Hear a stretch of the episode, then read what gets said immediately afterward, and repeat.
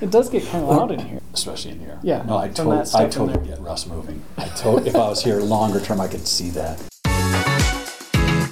Welcome to What We're Afraid to Say from the Pulpit conversations on public faith and private conviction. Welcome to um, what we're afraid to say from the pulpit. We're your hosts. I'm Don Schrum. And I'm Jordan Warnches. Oranges, of course, which it, do you know? I think we talked about this. Um, in the English language, there's no word that rhymes with oranges. Except Warnches. Uh, let's see. We are doing this podcast. Jordan, why are we doing this podcast? Yeah, I think it's kind of a extension in some ways of. I remember Russ and I did Pastor Pod, which had we were always answering questions that people had uh, about faith or questions we would get, and we'd talk about them. I think this is kind of an extension of that because it's stuff that you either don't have time to talk about from the pulpit, it isn't the right place to do it, uh, or it may be too. Um, controversial, I guess, for the Right. pulpit. Uh, Exactly. In some ways. So uh, I think it's a good place for people to hear uh, our honest hearts around a lot of church stuff and uh, Good. modern day things, I like that theology, you, all I, that. I like that you think I have an honest heart. so somewhere. And I, by the way, those episodes between you and Russ are still online. I think I checked them Yeah. out a while back. Dig through the webpage, find the media, Yep. go back to podcasts where this will be posted. Yeah. Yeah, we have As it on. well. If you go to our webpage, years media, podcasts, and then I have them all separated in there Pastor Pod and all the other ones we And here we go. We were, um, by the way, we talked about calling this uh, "What You Don't Want to Hear Your Pastor Say from the Pulpit," Mm-hmm. and we were thinking about that. I guess aware of some resistance, even from the congregant standpoint. Of uh, it's not just that we're afraid, not that we're l- reluctant. There's plenty of things we can stumble into. We're wise. Is the right we know who pays our paycheck. and so there's things you can get into that no one wants to hear, supposedly, even if we feel like, no, this is important or I have something compelling to say. Um, but here we are, what we're afraid to say.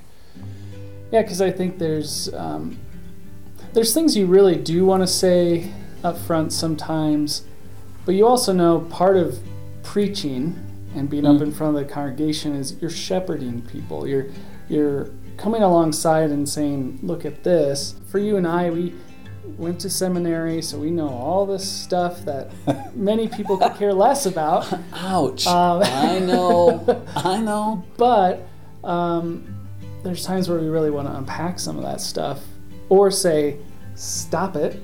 Right. That's not what historical Christianity, their view is held, and things like that. So it, it, but you know, you have to help people get there. You can't just pick them up and bring them over. Right. Right. No, I appreciate that's very gracious. The shepherding image, of course, a leading, not well, I don't know, sheep beating him, kicking him with a crook. There's lots of images there, but I understand what you're saying. The, the subtlety of it, or the, or the supposedly kind of dialogue nature of it, not just us one way.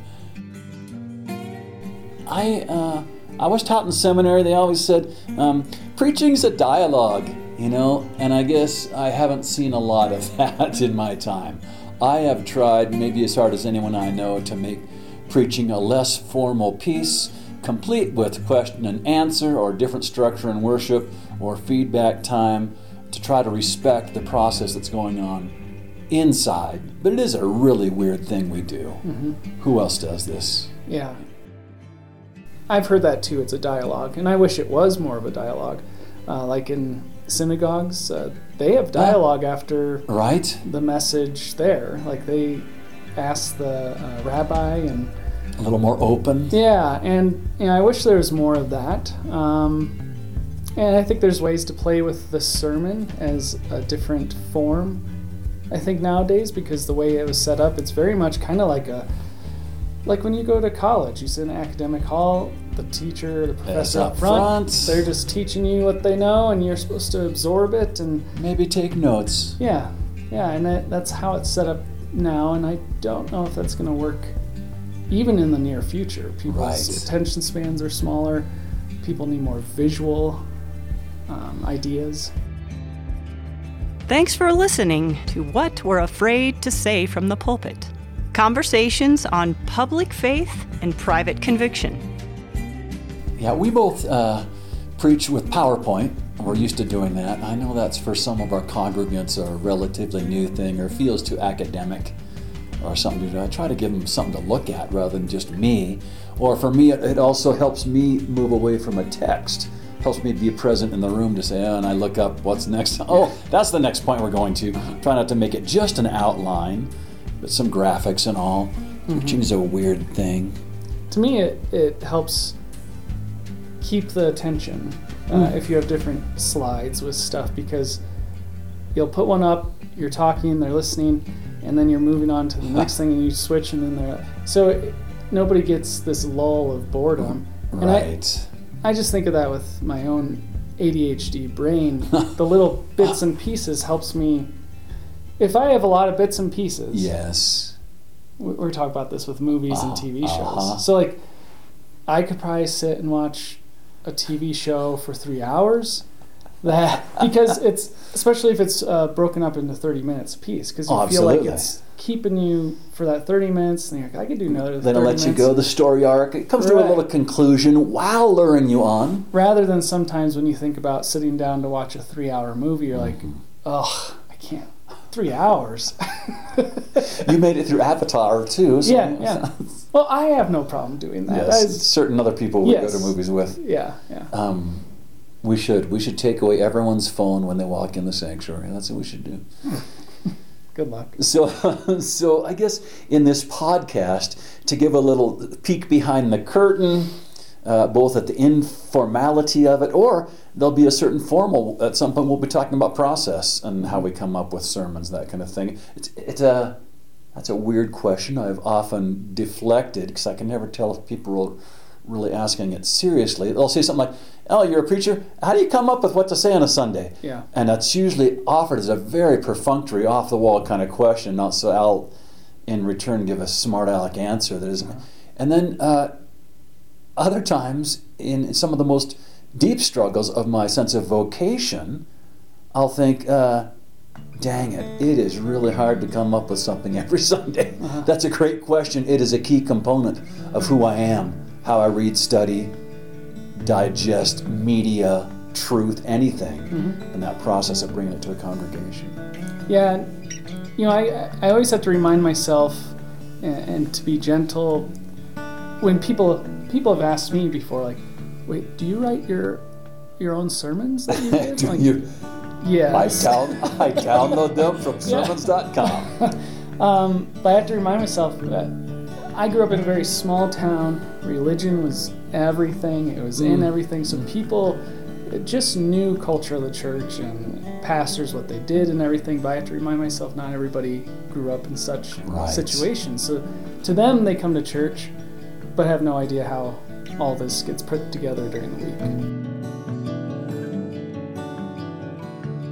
It'd be the same thing for me if any other job that I have no knowledge of. And you walk inside, oh, that's how you spend your days. Yeah. yeah. Sometimes we'll have to talk about preaching specifically, how long it takes, how long we prep, what we think people are expecting. It certainly is the most visible thing we do. And I guess I, I know some of our conversation that led to this podcast.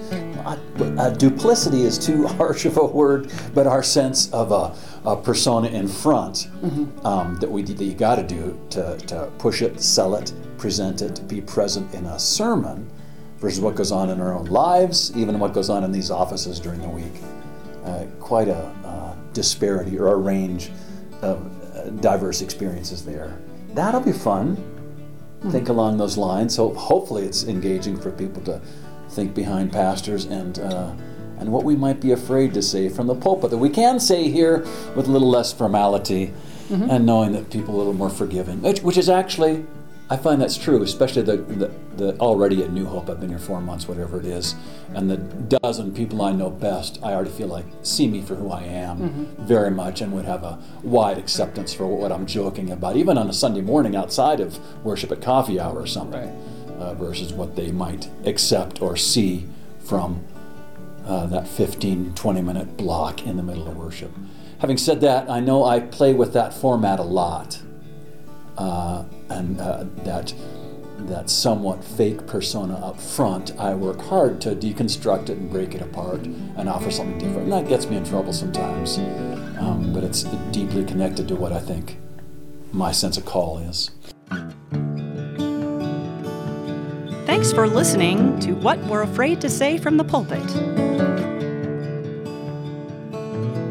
Listen for episode two uh, Does Theology Matter? Thank you.